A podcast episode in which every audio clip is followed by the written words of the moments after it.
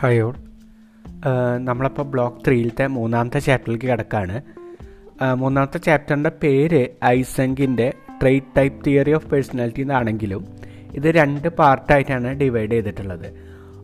ഒന്ന് എന്താണെന്ന് വെച്ച് കഴിഞ്ഞാൽ ഐസങ്കിന്റെ തിയറി ട്രേറ്റും ടൈപ്പും കമ്പൈൻ ചെയ്തിട്ടുള്ളതാണ്. അപ്പോൾ അതുകൊണ്ട് തന്നെ ഇതിന്റെ ഇനീഷ്യൽ പാർട്ടിൽ എന്തൊക്കെയാണ് വേരിയസ് ടൈപ്പ് തിയറീസ് എന്ന് പറഞ്ഞു പോകുന്നുണ്ട്.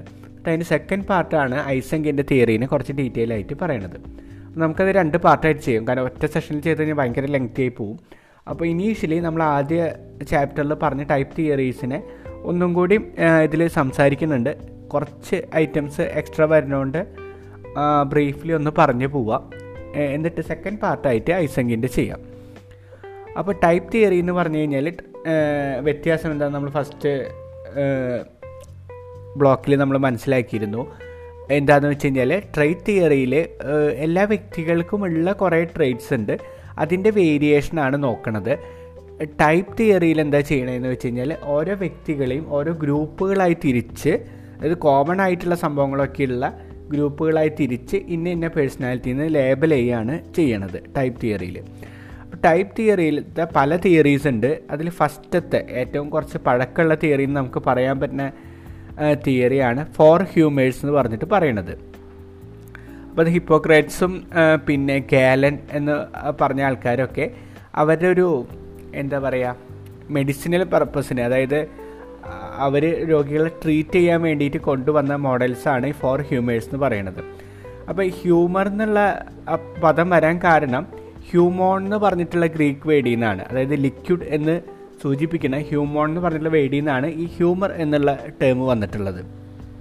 അപ്പോൾ ഇതിൽ മെയിനായിട്ട് പറയുന്നത് നമ്മുടെ ബോഡിയിലുള്ള ഫ്ലൂയിഡ്സിന്റെ എക്സസീവ്നെസ് കാരണമാണ് പല പേഴ്സണാലിറ്റി ടൈപ്സ് ഉണ്ടാവണേന്ന് ആണ് ഇതിൽ പറയണത്. അതായത് നാല് ബോഡി ഫ്ലൂയിഡ്സ് ആണ് പറയണത്. ഒന്ന് ബ്ലഡ് രണ്ടാമത് ഫ്ലം എന്ന് പറയുന്നത്. അതായത് P H L E G M ആണെങ്കിലും ജി നമ്മളതിൽ ഉച്ചരിക്കാറില്ല. ഫ്ലം എന്ന് പറഞ്ഞിട്ടാണ് പറയുക ഫ്ലം എന്ന് പറഞ്ഞാൽ നമ്മൾ ഖബം എന്ന് പറയണ അതന്നെ.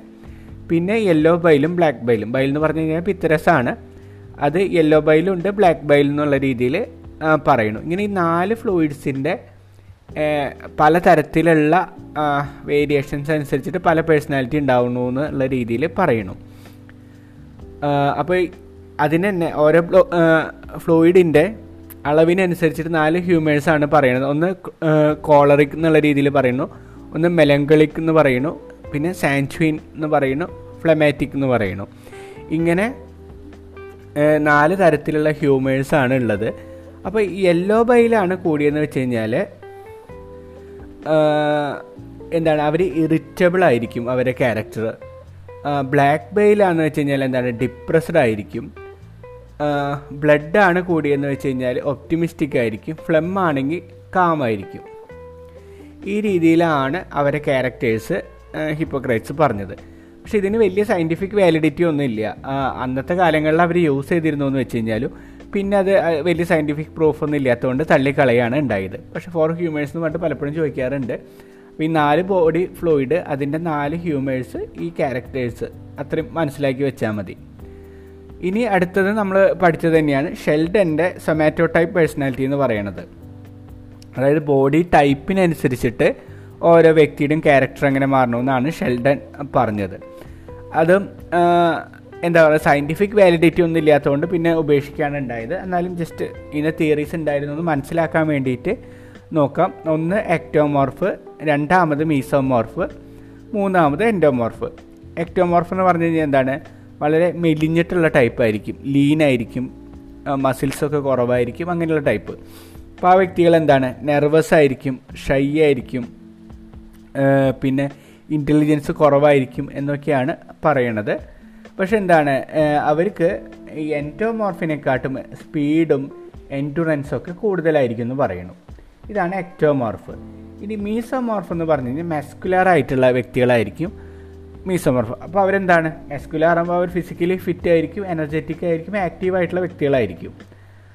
അവരാണ് ഈ രണ്ട് എക്റ്റോമോർഫിനെക്കാട്ടും എൻഡോമോർഫിനെക്കാട്ടും സുപ്പീരിയർ എന്ന് ഷെൽഡൻ പറയണത്.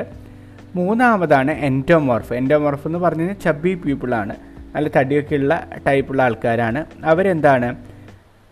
ആ ശരീരപ്രകൃതി കാരണം എന്താ? ഫുഡിനോടും ഫിസിക്കൽ കംഫർട്ടിനോടൊക്കെ താല്പര്യമുള്ള ആൾക്കാരായിരിക്കും. സോഷ്യബിൾ ആയിരിക്കും എന്ന് പറയുന്നു.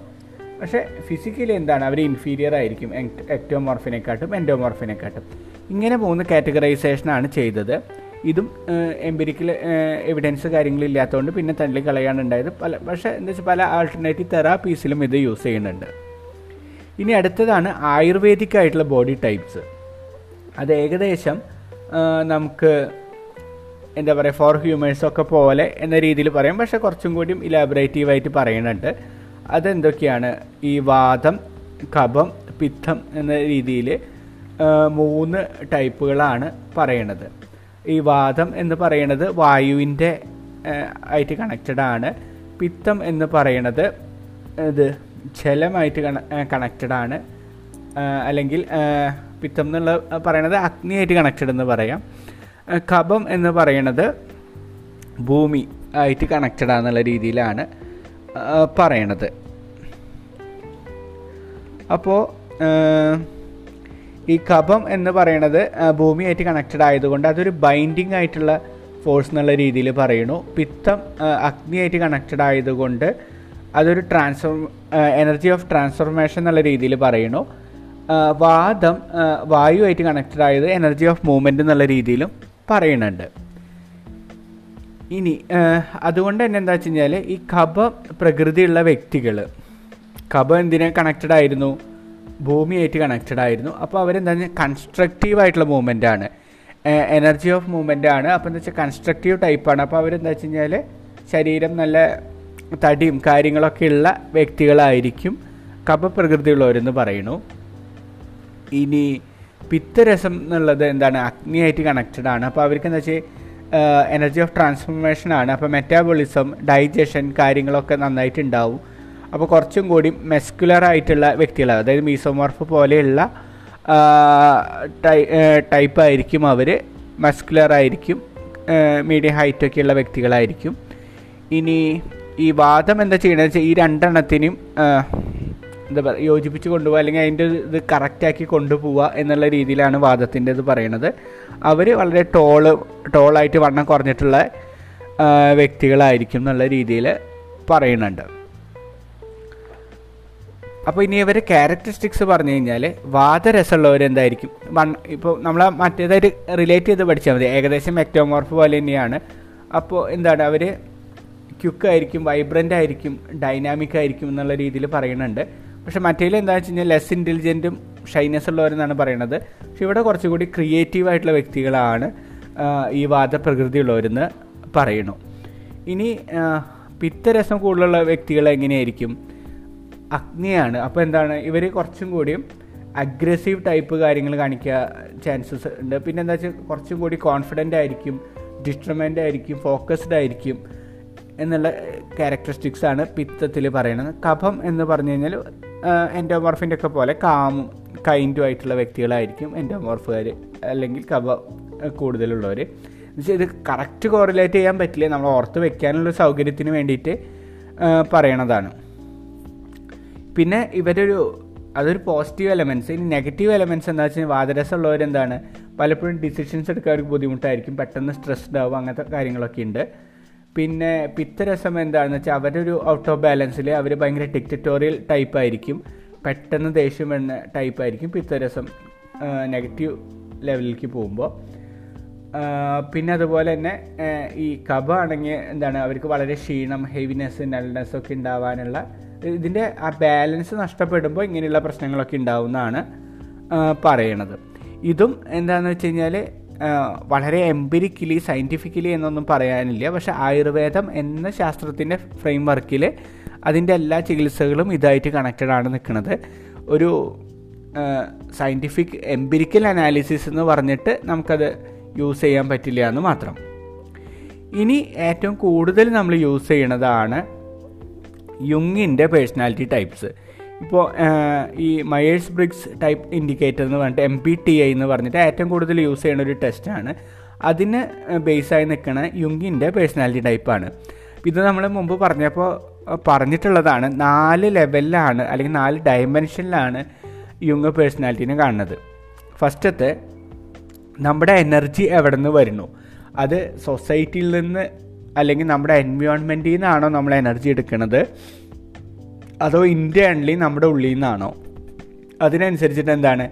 എക്സ്ട്രാ വെർഷനും ഇൻട്രോ വെർഷനും അങ്ങനെ രണ്ട് ലെവൽസാണ് ഉള്ളതെന്ന് പറഞ്ഞത്. സൊസൈറ്റിയിൽ നിന്നാണ് എനർജി ഗെയിൻ ചെയ്യണതെന്ന് വെച്ച് കഴിഞ്ഞാൽ അവർ എക്സ്ട്രോവേർട്ട് ആയിരിക്കും. നമ്മുടെ ഉള്ളിൽ നിന്നാണ് എനർജി എടുക്കണതെന്ന് വെച്ച് കഴിഞ്ഞാൽ അവർ ഇൻട്രോവേർട്ട് ആയിരിക്കും. ഇനി എങ്ങനെയാണ് നമ്മളൊരു ഇൻഫർമേഷൻസ് അബ്സോർബ് ചെയ്യണമെന്നുള്ളത് അതെന്താണ്? ഇന്റ്യൂട്ടീവ് ആവാം. അതായത് നമ്മുടെ ഉള്ളിൽ നിന്ന് ഒരു ഇന്റ്യൂഷൻ പോലെ നമുക്ക് ഇൻഫർമേഷൻസ് കിട്ടുന്നതാവാം. അല്ലെങ്കിൽ എന്താണ്? സെൻസിങ് ആവാം. നമ്മൾ ചുറ്റുമുള്ള എൻവയോൺമെന്റിനെ സെൻസ് ചെയ്തിട്ട് അതിനെ ഇന്റർപ്രറ്റ് ചെയ്തിട്ട് ഇൻഫർമേഷൻ ഗെയിൻ ചെയ്യണവരാവാം. ഇനി എങ്ങനെയാണ് നമ്മൾ ഡിസിഷൻ എടുക്കണമെന്നുള്ളത് അതും രണ്ട് തരമുണ്ട്. ഒന്നെങ്കിൽ എന്താണ്? നമ്മൾ ഇമോഷണലി ഫീലിംഗ് ബേസ്ഡ് ആയിരിക്കും ഡിസിഷൻസ് എടുക്കുക. അല്ലെങ്കിൽ എന്താണ്? വളരെ റാഷണലി ലോജിക്കലി തിങ്കിങ് ബേസ്ഡ് ആയിരിക്കും ഡിസിഷൻസ് എടുക്കുക. ഇനി how you deal with outside world എങ്ങനെയാണ് നമ്മൾ ലോകമായിട്ട് ഇൻട്രാക്ട് ചെയ്യണമെന്നുള്ളത് എന്താണ്? ഒന്ന് ജഡ്ജിങ് ആയിരിക്കും. നമ്മൾ എല്ലാ കാര്യത്തിനും ജഡ്ജ് ചെയ്തുകൊണ്ട് കാണുന്നതായിരിക്കും. അല്ലെങ്കിൽ എന്താണ്? നമ്മൾ ഒന്ന് മാറി നിന്ന് ജസ്റ്റ് ഒരു പെർസെപ്ഷൻ എന്നുള്ള രീതിയിൽ പെർസീവിങ് എന്നുള്ള ലെവലിൽ കാണുന്നവരായിരിക്കും.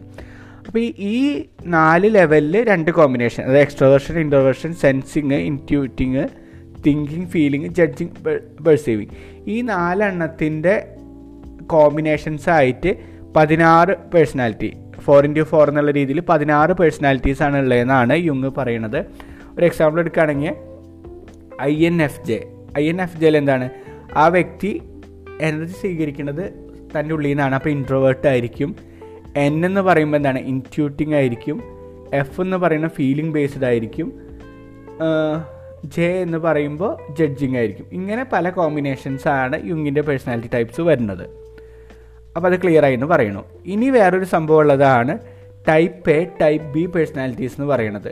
അത് വളരെ സിമ്പിളായിട്ട് രണ്ട് കാറ്റഗറീസ് ആയിട്ട് തിരിക്കുകയാണ് ചെയ്യുന്നത് ടൈപ്പ് എ പേഴ്സണാലിറ്റി എന്ന് പറഞ്ഞു കഴിഞ്ഞാൽ വളരെ ഡിറ്റർമിനിസ്റ്റിക് ആയിട്ട് കാര്യങ്ങൾ ചെയ്യണം പെർഫെക്ഷനിസ്റ്റ് അങ്ങനത്തെയൊക്കെയുള്ള ടൈപ്പ് ആൾക്കാരാണ് ടൈപ്പ് എ അവരെന്താ വെച്ചാൽ ജനറലി ഹോസ്റ്റൈൽ ആൻഡ് അഗ്രസീവ് ആവാനുള്ള ചാൻസസ് ഉണ്ട്. ഫ്ലക്ച്വേറ്റിംഗ് ആയിരിക്കും. ചലഞ്ചസ് എടുക്കാനുള്ള ടെൻഡൻസീസ് കൂടുതലായിരിക്കും. പക്ഷെ അവർക്ക് എന്താ ജയി ജയിക്കണം എന്നുള്ളത്. വിന്നിങ് ഈസ് വെരി ഇമ്പോർട്ടന്റ് ആയിരിക്കും. അതുകൊണ്ട് തന്നെ എന്താണ് അവർക്ക് സ്ട്രെസ് ലെവൽസ് കൂടുതലായിരിക്കും. പക്ഷേ ഇവരെന്താണ് പ്രൊഡക്റ്റീവ് ആയിരിക്കും ഹൈലി ഓർഗനൈസ്ഡ് ആയിരിക്കും. എല്ലാ വ്യക്തിയിലും കൺട്രോൾ ചെയ്യാനായിട്ട് അല്ലെങ്കിൽ സ്വയം കൺട്രോൾ ചെയ്യാനൊക്കെയുള്ള ടെൻഡൻസീസ് കൂടുതലായിരിക്കും. വളരെ പങ്ക്ച്വൽ ആയിരിക്കും. പക്ഷെ എന്താ പെട്ടെന്ന് ഇറിറ്റേറ്റഡ് ആവാനും പേഷ്യൻസ് വളരെ കുറവാവാനും ഷോർട്ട് ടെമ്പേർഡ് ആവാനൊക്കെയുള്ള ടെൻഡൻസീസ് കൂടുതലാണ്. പക്ഷെ കുറേ കാര്യം അവർക്ക് എപ്പോഴും എൻഗേജ്ഡ് ആയിട്ട് ഇരിക്കണം അതാണ് ഈ ടൈപ്പ് എ പേഴ്സണാലിറ്റിയുടെ ക്യാരക്ടറിസ്റ്റിക്സ് ഇനി ടൈപ്പ് ബി എന്ന് പറഞ്ഞു കഴിഞ്ഞാൽ എന്താണ്? വളരെ റിഫ്ലക്റ്റീവായിട്ട് വളരെ കാമായിട്ട് കാര്യങ്ങൾ കാണുന്നവരായിരിക്കും. അവർ ഇതുപോലെ സ്ട്രെസ്ഡൊന്നും ആവില്ല അവർ ഈസി ഗോയിങ് ആയിരിക്കും. പിന്നെ അവർക്ക് എപ്പോഴും എപ്പോഴും ബ്രേക്ക് എടുത്തിട്ട് ഒന്ന് റിഫ്ലക്റ്റ് ചെയ്യാനുള്ള ടെൻഡൻസീസൊക്കെ ഉണ്ടാവും. അവർ അവർ എൻജോയ് ചെയ്യുന്ന കാര്യങ്ങളാണ് ചെയ്യുക. അവർ ഗെയിംസ് കാര്യങ്ങളൊക്കെ അവർക്ക് ഇഷ്ടമാണ് പക്ഷേ അതിലങ്ങനെ ജയിക്കണം എന്നുള്ളതിനെ കുറിച്ചിട്ട് ഭയങ്കര സ്ട്രെസ്ഡ് ആവുക അങ്ങനത്തെ പ്രശ്നങ്ങളൊന്നുമില്ല. അവർ ക്രിയേറ്റീവ് ആയിരിക്കും പക്ഷെ അത്ര ഓർഗനൈസ്ഡ് ഒന്നും ആവില്ല. പിന്നെ പങ്ക്ച്വാലിറ്റി കാര്യങ്ങൾ കുറവായിരിക്കും. പിന്നെ ടെമ്പർമെന്റൊക്കെ ഒരു മീഡിയം ലെവലിൽ ഉണ്ടാവുള്ളൂ. നല്ല പേഷ്യൻസ് ഉണ്ടായിരിക്കും അവർ പിന്നെ ഒരു കാര്യം ഒറ്റ ടൈം ചെയ്യുക കുറേ കാര്യങ്ങൾ പാരലി ചെയ്യുക എന്നുള്ള ഇതൊന്നുമില്ല. ഇതാണ് ടൈപ്പ് ടൈപ്പ് ബി പക്ഷേ ഇതിന്റെ ഒരു പ്രശ്നം നമുക്കറിയാം. ഇതിലത്തെ പല ക്യാരക്ടറിസ്റ്റിക്സും അങ്ങോട്ടും ഇങ്ങോട്ടും ഓവർലാപ്ഡ് ആയിട്ടാവും നിൽക്കുക. അപ്പോൾ നമുക്ക് ഒരു വ്യക്തിനെ പൂർണമായിട്ടും ടൈപ്പ് ചെയ്യുന്നോ ഒരു വ്യക്തിനെ പൂർണമായിട്ട് ടൈപ്പ് ചെയ്യുന്നൊന്നും പറയാൻ പറ്റില്ല. വളരെ ചെറിയ ലെവലിലേക്ക് ക്ലാസിഫൈ ചെയ്യുമ്പോഴത്തെ ഒരു പ്രശ്നം ഇതാണ് വരുന്നത്.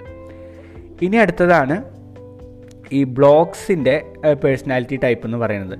ബ്ലോക്ക് എന്താ ചെയ്തതെന്ന് വെച്ചാൽ മൂന്ന് ഒരു അഡോൾസൻ കുട്ടികളിൽ നടത്തിയ സ്റ്റഡി പ്രകാരം മൂന്ന് പേഴ്സണാലിറ്റി ടൈപ്പ് ഉണ്ടെന്നാണ് പറഞ്ഞത്. അതെന്താണ്? Well adjusted over controlled under controlled ഇങ്ങനെ മൂന്ന് ടൈപ്പ് ഉണ്ടെന്നാണ് പറഞ്ഞത്.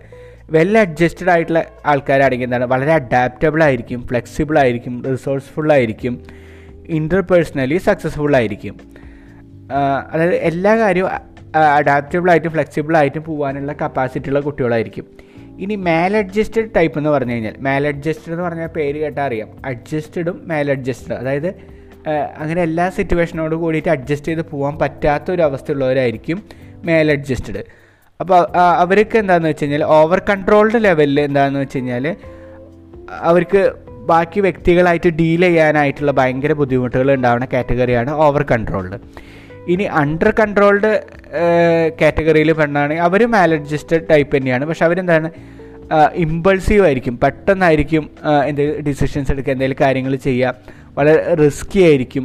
ക്രിമിനൽ ബിഹേവിയറും അൺസേഫ് സെക്സ് അങ്ങനത്തെയൊക്കെയുള്ള പ്രശ്നങ്ങൾ ഫേസ് ചെയ്യണവരായിരിക്കും ഈ അണ്ടർ കൺട്രോൾഡ് അപ്പോൾ വെൽ അഡ്ജസ്റ്റഡ് എല്ലാ കാര്യങ്ങളും അഡ്ജസ്റ്റഡ് ആയിട്ട് ഫ്ലെക്സിബിൾ ആയിട്ട് നിൽക്കാൻ പറ്റുന്നത്. പിന്നെ മേൽ അഡ്ജസ്റ്റഡിൽ രണ്ടെണ്ണം ഓവർ കൺട്രോൾഡും അണ്ടർ കൺട്രോൾഡും ഓവർ കൺട്രോൾഡ് ആണെങ്കിൽ തീരെ വേറൊരു വ്യക്തികളായിട്ട് അഡ്ജസ്റ്റ് ചെയ്ത് പോകാൻ അവർക്ക് പറ്റില്ല. മറ്റവരാണെങ്കിൽ വളരെ ഇമ്പൾസീവ് റിസ്കി ക്രിമിനൽ ബിഹേവിയർ ഒക്കെയുള്ള വ്യക്തികളായിരിക്കും അവരുണ്ടാവുക. പക്ഷേ ഈ ടൈപ്പ് എയ്ഡും ബ്ലോക്കിന്റെ ഒക്കെ എന്ന് വെച്ചാൽ വളരെ ഓവർ സിംപ്ലിഫൈ ചെയ്തിട്ടാണ് കാറ്റഗറൈസ് ചെയ്തത്. അപ്പോൾ അതുകൊണ്ടൊന്നും നമുക്കത് അങ്ങനെ കറക്റ്റായിട്ട് യൂസ് ചെയ്യാൻ പറ്റില്ല. ഇങ്ങനത്തെ ഒരു കാറ്റഗറിയിലേക്ക് ഒരു വ്യക്തിയെ നിർത്തുക. കാരണം ഇവർക്കൊക്കെ എന്താ വെച്ചാൽ അങ്ങോട്ടും ഇങ്ങോട്ടും ഓവർലാപ്പ് ചെയ്തിട്ട് വരുന്നുണ്ടാവും. അപ്പോൾ ഈ ടൈപ്പ് പേഴ്സണാലിറ്റിയുടെ പ്രശ്നം അതാണ്. എന്താ വെച്ച് കഴിഞ്ഞാൽ ഓരോ വ്യക്തിയും യുണീക്ക് ആയതുകൊണ്ട് നമ്മൾ എന്തെങ്കിലും ഒരു ലേബൽ കൊടുത്തിട്ട് ആ വ്യക്തിനെ നിർത്താനായിട്ട് ബുദ്ധിമുട്ടുകളുണ്ട്.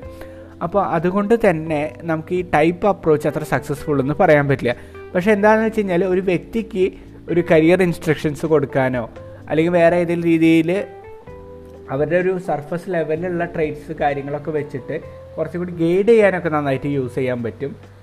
ക്വാളിറ്റേറ്റീവ് ആയിട്ടാണ് പിന്നെ ഇത് സ്റ്റഡി ചെയ്യേണ്ടവർ ട്രേറ്റ് ഒക്കെ വളരെ ക്വാണ്ടിറ്റേറ്റീവ് ആയിട്ടുള്ള അനാലിസിസ് ആണ്. ടൈപ്പ് എന്ന് പറഞ്ഞാൽ ക്വാളിറ്റേറ്റീവ് ആണ്. അപ്പോൾ അതുകൊണ്ട് തന്നെ നമുക്ക് കൃത്യമായിട്ടൊരു സ്കോർ വെച്ചിട്ടൊക്കെ പറയാമെന്ന് പറഞ്ഞാൽ പല ലിമിറ്റേഷൻസ് ഉണ്ട്. എന്നാൽ പോലും ഈ മയേഴ്സ് ബ്രിക്സ് പോലെ എം ബി ടി ഐ ടെസ്റ്റുകൾ വെച്ചിട്ട് വളരെ സക്സസ്ഫുള്ളി ആൾക്കാർ ഇന്റർപ്രിറ്റ് ചെയ്യുന്നുണ്ട്. പക്ഷെ കുറച്ചും കൂടി ഇങ്ങനെ ലേബൽ കൊടുക്കുകയാണ് കാരണം ഒരു ലേബൽ കൊടുത്തു കഴിഞ്ഞാൽ പിന്നെ എനിക്ക് അതല്ലാത്തൊരു രീതിയിൽ ബിഹേവ് ചെയ്യാൻ പറ്റില്ല എന്നുള്ളൊരു സൈക്കോളജിക്കൽ ഫ്രെയിം വർക്ക് നമ്മുടെ ഉള്ളിലുണ്ടാവും. അപ്പോൾ അതിനെക്കാട്ടും കുറച്ചും കൂടി നല്ല അപ്രോച്ചായിട്ട് പലപ്പോഴും പറയണത് ട്രേറ്റ് തിയറിയാണ് കാരണം എന്താ വെച്ചാൽ അവിടെ ഞാൻ ഇന്ന ടൈപ്പ് എന്ന് പറയണില്ല. എന്റെ ഉള്ളിൽ കുറേ ട്രേറ്റ്സ് ഉണ്ട്. അതിങ്ങനെ വേരി ചെയ്തിരിക്കണമെന്ന് മാത്രമേ സംസാരിക്കുന്നുള്ളൂ. ഇതാണ് ബേസിക് ടൈപ്സ് എന്ന് പറഞ്ഞിട്ട് ഇനീഷ്യലി പറയണത്. ഇനി അടുത്തതാണ് ഐസെങ്കിന്റെ ട്രേറ്റ് ടൈപ്പ് തിയറി എന്ന് പറഞ്ഞത്. അപ്പോൾ ഇതിന് മുമ്പ് പഠിച്ചിട്ടുള്ള ട്രേറ്റ് തിയറിയും ഇത് ഇതുവരെ പഠിച്ച ടൈപ്പും ഇത് രണ്ട് ക്ലബ് ചെയ്തിട്ട് യൂസ് ചെയ്യുകയാണ് ഐസങ്ക് ചെയ്തത്. അത് നമുക്ക് അടുത്ത ക്ലാസ്സിൽ നോക്കാം. അപ്പോൾ ഇതെല്ലാവരും ക്ലിയർ ആയി തോന്നുന്നു. ഇത് അത്ര വലിയ കോംപ്ലിക്കേഷൻ ഒന്നുമില്ല. ജസ്റ്റ് ഒരു ആയത്തേന്റെ ഒരു റിവിഷൻ എന്നുള്ള രീതിയിൽ എടുത്താൽ മതി. താങ്ക്